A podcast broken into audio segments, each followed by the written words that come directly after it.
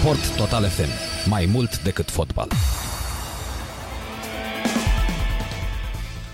Ne-am întors la Traffic Sport pentru ultima oră a emisiunii de astăzi și implicit a întregii săptămâni, primei săptămâni din 2022 de Traffic Sport, și am zis să schimbăm un pic foaia și să ne îndreptăm atenția și spre, dacă îi putem spune așa, latura electronică a sportului, despre acest curent e-sports care capătă o tracțiune din ce în ce mai mare și la noi în țară. Știm că prin vară erau și niște promisiuni referitoare la legalizarea acestui domeniu, bine, nu că ar fi fost ilegal, ci la aducerea lui în rând cu alte sporturi. Pentru că era un entuziasm foarte mare, pentru că București urma să organizeze The International, cel mai mare concurs de turneu de Dota 2 din lume. Știm că entuziasmul de atunci ne-a mai fost domolit de faptul că într-adevăr evenimentul a avut loc pe Arena Națională, însă nu și cu public, pentru că știm deja motivele.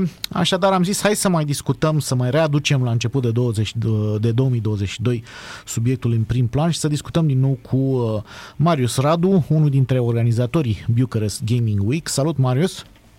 Salutare! Și voiam să te întreb cum mai e situația referitoare la acel proiect de a legaliza, încă o dată o spun, nu e cea mai fericită expresie, de a aduce sportul electronic, jocurile pe calculator, dacă vrei, jucate la nivelul cel mai înalt, în rând cu alte sporturi acceptate, în care există în baza de date de meserii oficiale din România, există obiectele astea de activitate, și în ce măsură, când și atleții ăștia în sportul electronic vor beneficia de aceleași facilități? Da, cred că, nu știu dacă legalizarea într-adevăr e cuvântul corect, dar cred că să-i facem un cadru legal, exact, în domeniul, da, poate mai potrivit. Dacă faci un cadru legal, înseamnă legalizarea, atunci te ok și cu asta. Stadiul nu este cel mai bun, ca să zic așa. Din păcate, am depus foarte multe eforturi pentru a face acest cadru legal. Am discutat foarte mult cu autoritățile centrale, cu reprezentanții guvernului din acel moment.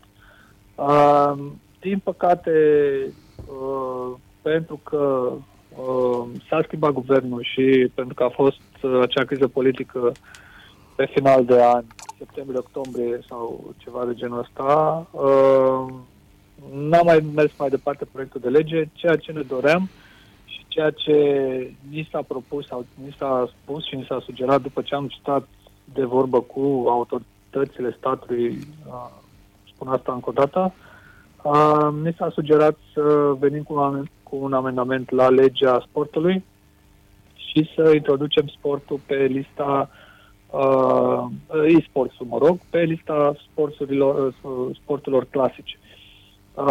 Aceasta a fost soluția în acel moment. Recunosc că ne-am fi dorit să mergem cu e-sports-ul într-o direcție a unui alt departament sau unui alt minister. Vorbesc de o direcție sau o reglementare mai degrabă legată de partea de digitalizare sau de partea de IT decât pe partea de sport. În fine, într-un final am mers pe partea de sport pentru că așa ni s-a sugerat și așa ni s-a părut că ar fi mai ușor, aparent. Și așa am fi putut, practic, să organizăm o federație, așa cum sunt, nu știu, federația de fotbal sau federația de șah sau orice altă federație. Dar, din păcate, legea sau demersul acesta a picat odată cu schimbarea guvernului. Acolo a și rămas. Noi ne-am făcut partea. Din păcate, autoritățile n-au putut să meargă mai departe cu demersul și în acest moment este în aer. Nu știu ce o să se întâmple anul ăsta. Vom relua discuțiile cu încercăm sau nu știu, vedem dacă va fi deschidere cu nou guvern, sperăm să găsim deschidere. Demersul nostru nu era numai strict legat de partea de e-sports, dar noi vorbeam, puneam partea asta de e-sports într-un context mai general legat de tot ce înseamnă această industrie dezvoltatoare de jocuri, cu studiouri, cu facilități, cu, de ce nu, poate o materie nouă, în, cel puțin la universități, de ce nu cursuri pentru elevi și liceeni care să te ducă în direcția asta de dezvoltare de jocuri, pentru că în acest moment nu există nici măcar lucrurile astea. Da, bine, ca să fiu un pic rău acum, reamintesc ce am vorbit și mai devreme în segmentul anterior al emisiunii. La noi avem în continuare profesori care sunt însărcinați cu modelarea viitorului acestor tineri de pe băncile școlile românești care nu știu să pornească un calculator sau să țină un curs online. Deci e ca și cum ai vorbi când le explici că oamenii ăștia, că copiii ăștia pot evolua și ajunge la rândul lor dezvoltatori de aplicații, de jocuri, etc. E ca și cum ai vorbi în oglindă, așa, nu știu cum să zic, dacă ei n-au nici cea mai mică și mulți dintre oamenii ăștia responsabili sunt și în poziții de conducere. Și da. Din păcate e un cerc vicios. Așa este. Și am văzut lucrurile astea și în discuțiile noastre mai timpurii cu autoritățile de acum câțiva ani, când pur și simplu pentru ei nu exista absolut niciun interes. Discuțiile pe care le avem așa traduse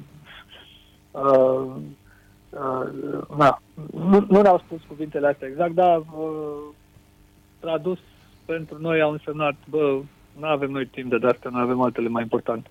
Da. Adică nici măcar faptul că în acest moment 200 de milioane de dolari sunt aduse în țară de studiurile de gaming din România care nu sunt sprijinite în niciun fel sau nu sunt ajutate în niciun fel. Da, păi în momentul în care ar exista o strategie de, nu știu, de ajutorare, de granturi, de habar n-am, de școli sau universități care să poată să scoată profesioniști în direcția asta, ar însemna probabil dublarea sumei foarte ușor. Dar, din păcate, mizele politice sau necesitățile astea de zi cu zi, de care nu scăpăm de 30 de ani, împiedică orice fel de astfel de proces.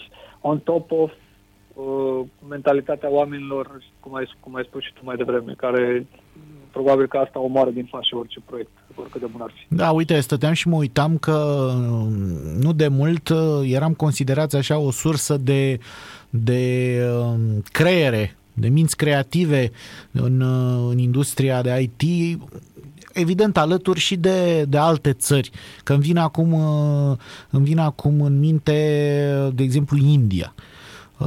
Numai că am senzația că acolo, bine, e și o țară mult mai mare, nu neapărat cu un nivel de trai extraordinar, dar mult mai mare, cu o resursă umană mult mai mare și cred că acolo, mai mult ca sigur, s-au luat niște măsuri în direcția asta de a pregăti de pe băncile, nu neapărat ale școlilor, dar ale universităților, oameni special pentru domeniul ăsta. La noi, în continuare, am senzația că cei care evoluează mai departe după școală înspre direcția asta, nici măcar nu urmează școli de profil sau e pur și simplu o pasiune. Câteodată nici măcar nu urmează școli la un nivel avansat. E pasiunea și dedicația pe care o au ei în timpul liber față de domeniul ăsta, care mai târziu îi duce în poziția de a lucra efectiv la, știu și eu, aplicații, jocuri și alte chestii conexe din IT. Hai să ne întoarcem un pic totuși la segmentul ăsta de e-sports, nu neapărat de dezvoltare de jocuri în România, deși poate vom putea vorbi, dar poate în generația Smart, în emisiunea cealaltă, și despre subiectul ăsta, că este important. Care mai sunt mișcările pe știu și eu, nici nu pot să zic piața din România, pe la noi în domeniul ăsta, pentru că în ultima vreme cam tot ce însemna eveniment la care se strângea lumea acum câțiva ani n-a mai fost posibil, deși uite că oamenii au voie, cu mici întreruperi au avut voie să meargă, de exemplu, la fotbal sau la alt sport cu limitări, dar s-a permis. Care este situația? Se mai fac la noi eventuri de e-sports, măcar cele două echipe să se întâlnească care se confruntă, sau cei doi oameni care se confruntă să se întâlnească direct, să joace în același loc, să-și simtă, nu știu, vibe-ul ăla de competiție, nu doar de pe internet. Mai există vreo șansă, mai există, sau știu și eu, apar așa evaluări de pe urma cărora ne putem face speranțe că revin în 2022?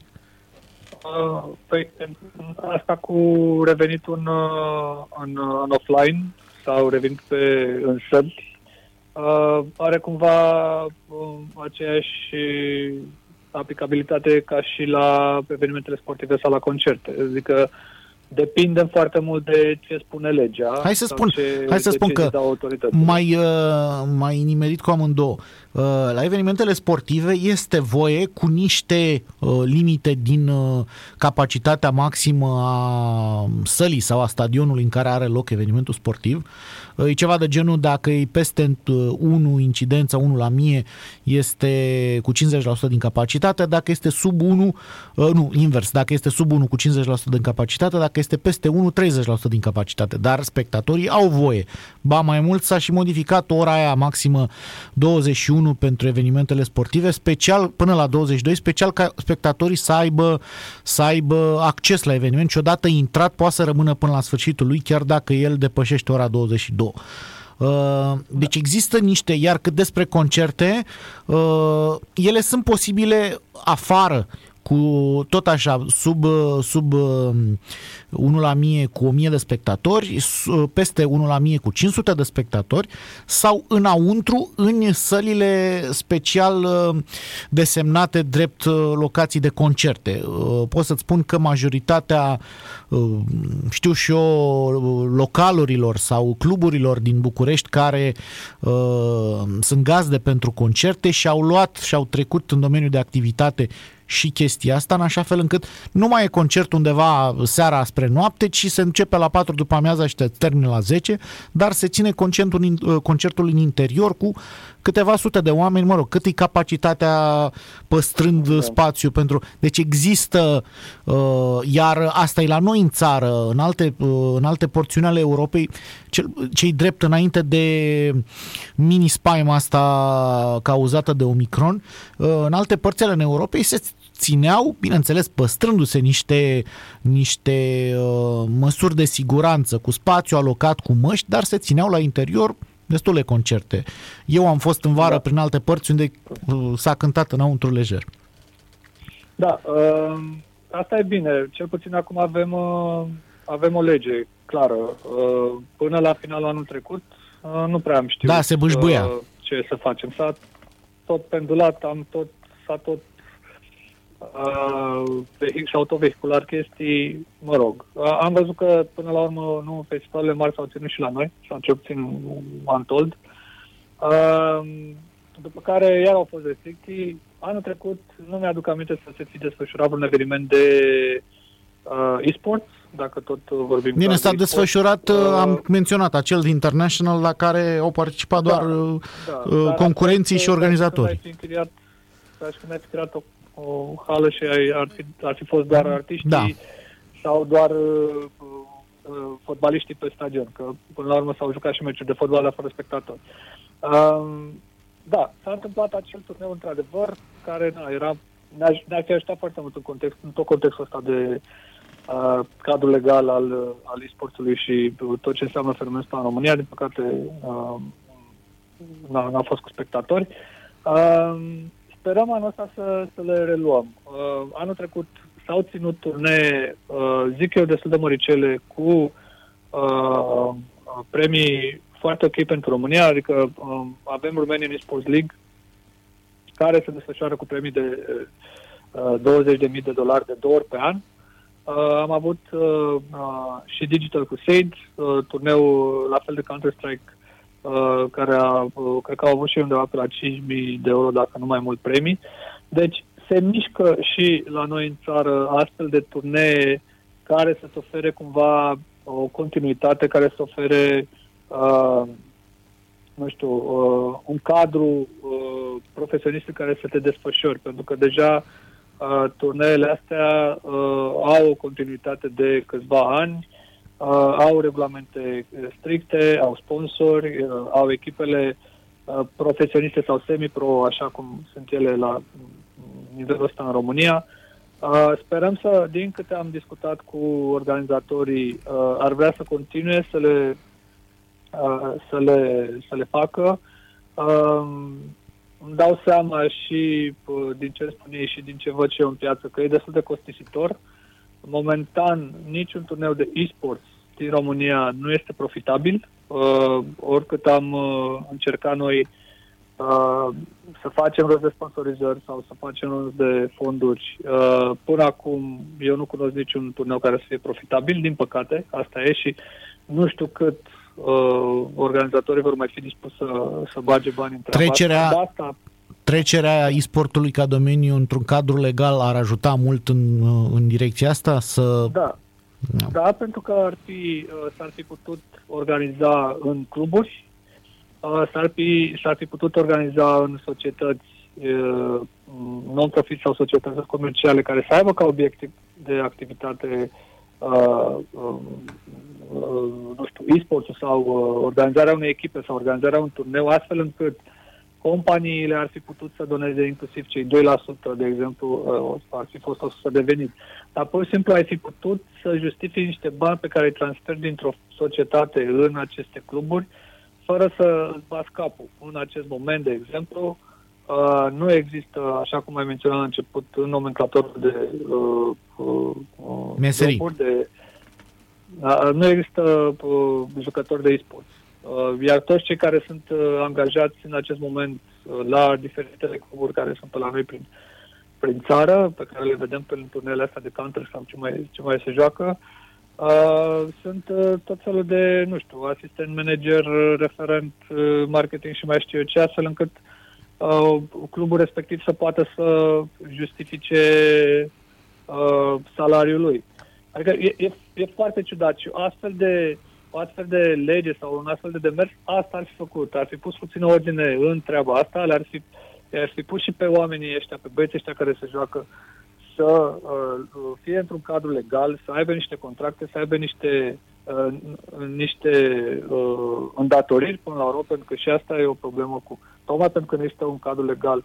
Echipele sau jucătorii se mută de la una la alta, de la meci la meci, de la turneu la turneu, nu se mai înțelege absolut nimeni cu nimeni cine joacă, unde joacă, și demersul ăsta pentru asta ar fi fost. Plus că aducând totul în legalitate, ai și tu ca stat, ai de profitat, adică iei și tu de acolo, evident, impozite, etc. Acum, de exemplu, dacă vrei să organizezi un turneu de e-sport, este văzut ca un turneu de păcănele sau de poker. Am înțeles. Ceea ce este total greșit. De jocuri de noroc?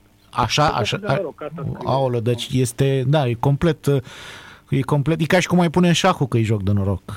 Da, dar nu, e foarte stupidă legea, iar culmea este că noi am făcut toate demersurile, adică legea ar trebuia doar propusă, indiferent că ar fi fost un OUG, o asta de urgență, o donație de urgență, că ar fi trecut prin Parlament, era deja scrisă. Că ei nu trebuia să facă foarte multe lucruri. Nu i-am pus deloc la muncă pe ei, decât trebuia să treacă prin Parlament. În fine. Dar, da, asta e situația. Mergem în continuare anul, îl începem ca și anul trecut. Sperăm să revenim în offline cu evenimentele și cu turnele.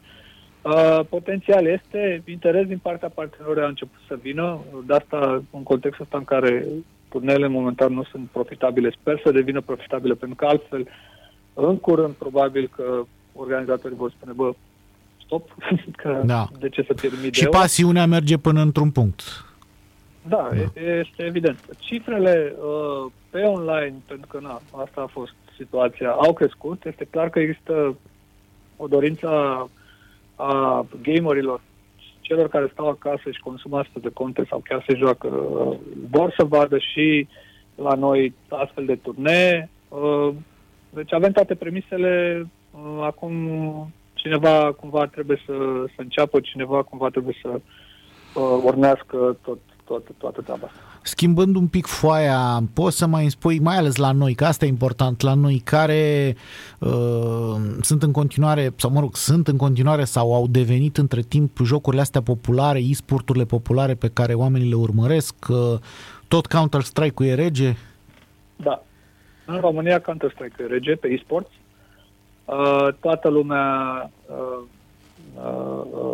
sau toți organizatorii sau toți partenerii, toți posibili sponsori vor Counter-Strike pentru că Counter-Strike-ul aduce cifrele. Din păcate, zic eu nu sunt un mare fan al Counter-Strike-ului sau, mă rog, înțeleg că este e-sports-ul rege, cum ar spune nu știu cine, domnul Hobana, poate. Dar mi-aș dori să văd și alt joc. Din păcate, Counter-Strike-ul aduce cifrele. La Counter-Strike sunt cele mai multe echipe organizate. Nu mi-e teamă să zic profesioniste, pentru că poate avem una sau două, maxim. Dar cele mai multe echipe organizate cu, să zic așa, un manager și 5 băieți care se joace sunt la Counter-Strike. Deci cu ele poți să organizezi un turneu fără să faci griji că vine sau nu cineva se înscrie sau ai sau nu participanți. Este în continuare unul dintre cele mai jucate jocuri în România. Până la urmă, dacă ai un joc care este jucat, de ce să nu faci ceva pe partea asta? Și on top of that, avem și infrastructură. S-au creat câteva organizații, sunt câțiva organizatori de evenimente care știu să facă astfel de evenimente de e-sports, de turnee de e-sports la nivel foarte bun, aproape ca cel de afară, cu toată experiența asta care înseamnă de la organizarea turneului, administratori, arbitri, grafic, transmisiune live, comentatori, analiști. E fix ca la transmisiunile sportive din cele tradiționale. Adică, ca să facem o comparație, există organizatori care au toată infrastructura necesară organizării un astfel de turneu, așa cum există televiziunile care au toată infrastructura necesară să transmită un meci. Da. Și este greu să treci pe alt joc în acest moment. Din păcate, League of Legends este în cădere liberă în România. Asta voiam să întreb, că cele mai, din partea companiilor externe, cele mai mari push-uri la noi în țară, inițiative, le-am văzut din partea celor de la Riot, dar în ultima vreme le văd în direcția Valorant, nu neapărat League of Legends. Da, League of Legends a fost cumva lăsat din mână de Riot în urmă cu câțiva ani, 2-3 ani, cel puțin pe plan local. Ei s-au focusat foarte mult pe turneul Mamă, pe LCS, pe acel Champions League unde se joacă cele mai importante echipe și unde joacă cei mai importanti jucători și sunt zecile de milioane de dolari. Și s-au defocusat puțin pe chestiile locale. Vor reveni, din câte observ, într-adevăr, este o efervescență pe Valorant și pe afară. Mulți dintre jucătorii de Counter-Strike au început, profesioniști vorbesc, este acest trend mai nou, au început să se lase de Counter-Strike, să intre în turneele de Valorant și în echipe de Valorant, să formeze cluburi de Valorant. Așteptăm. Momentan încă nu, din câte știu eu, încă nu s-a organizat ceva la nivel mondial, astfel încât să tragă după el și la nivel local echipe, turnee de calificare și așa mai departe. Totul, în cazul ăsta fix al Valorant și al Riot și al League of Legends, totul depinde de Riot, pentru că Riot Games are control total asupra jocurilor, iar ei decid cine, ce și cât organizeze. Nu poți să faci acum un turneu de League of Legends în România sau în orice altă țară dacă nu îți dă Riot licență. Deci cumva chestia asta ar trebui să plece și de la dezvoltatorii de jocuri sau publisherii. Și asta se vede, de exemplu, cu Counter Strike, care la nivel mondial, și cu Dota, care la nivel mondial țin steagul sus, trag după ei toți organizatorii de turnee, le oferă mai mult sau mai puțin posibilitatea de a organiza și ei la rândul lor turnee de calificare cu milioane de dolari premii. Deci au creat un ecosistem în care au implicat și comunitățile sau și echipele sau și organizatorii. În schimb, Riot cumva a închis cumva posibilitatea asta de a face la liber turnee. Evident, motivele au fost și întemeiate din partea lor. Sperăm că vor relua cumva trendul ăsta și vor împinge și cât mai mult turnele de e-sports încă o dată, inclusiv în România. Adică așteptăm. Am văzut că au anunțat un turneu de ăsta mai mare de e-sports, un VRL, spune Valorant Regional League, care va conține mai multe regiuni, inclusiv Europa de Est. Avem aici East Surge, o să-i spună părții astea. Și teoretic sunt acceptate echipe din Grecia, Polonia, Cehia, Slovacia, Estonia, Letonia, Lituania, Albania, Bosnia și Herțegovina, Bulgaria, Kosovo, Muntenegru, Macedonia de Nord, Serbia, Croația, Ungaria, Slovenia, Cipru, România și Israel, pentru că așa e, Israelul să alocă europeii. Și dacă ai skill-ul necesar să treci de etapa asta, poți să ajungi la acel Regional League mare, la acel Regional League mare în care te poți confrunta la nivel mondial cu alte echipe importante din alte părți ale globului. Am văzut că tot cu susținerea celor de la Riot Games, aminteai și tu mai devreme de Digital Crusade, au organizat și un turneu de Valorant, acel Winter Showdown de Valorant, în care am avut practic în faza finală 4 echipe care și-au disputat supremația. Ba chiar au și lansat un clip muzical, bine, cu niște artiști, nu neapărat pe gustul meu, dar mă gândesc că pentru publicul țintă al jocului sunt mult mai potriviți. De asta spun că niște pași văd că fac, dar ce mi-ai descris... Ce mi-ai descris tu mai devreme, adică cum își tratează Valve jocurile în contradicție cu metoda prin care gestionează Riot, mi se pare așa un soi de open source cu implicarea comunității față de un sistem închis în partea asta la altă. Da. Aici este problema, că eu înțeleg că au făcut, îți dau posibilitatea, dacă ești din România, să te califici sau să joci în calificările pentru acel regional tournament, probabil tot cu echipe din țările alea. Problema aici ce se întâmplă după. Ok, suntem 5 echipe, 10 echipe în România care au citit anunțul ăsta și se înscriu. Au participat în acest turneu, probabil una, dacă avem șanse, se califice. Restul de 7-8, ce se întâmplă cu ei? După aia nu mai am unde să joace. Da, trebuie asta este, de fapt, problema tuturor jocurile astea care vor să fie e-sports. Iar problema, din punctul meu de vedere, pleacă de la publisher. Dacă publisherul nu se implică și nu au community manager care sau nu au un program care să sprijine organizatorii locali, atunci jocul acela nu va putea fi văzut ca un titlu e-sports în zona respectivă. Pentru că a făcut și Digital Crusade, a făcut, într-adevăr, în decembrie acest turneu de Valorant. Ok, ce se întâmplă după aia? Care e următoarea fază? Că așa un showdown, odată se poate să faci cu absolut orice joc, dar după aia cum ții comunitatea aia aprinsă? Cum le oferi celor care joacă Valorant acasă, content de Valorant pentru ei acolo local? Cum oferi echipelor pe care le-ai chemat să vină să înscrie content? Asta este, de fapt, o mare problemă cu e-sports, nu numai la noi, ci în general. Tot. No. Continuitate.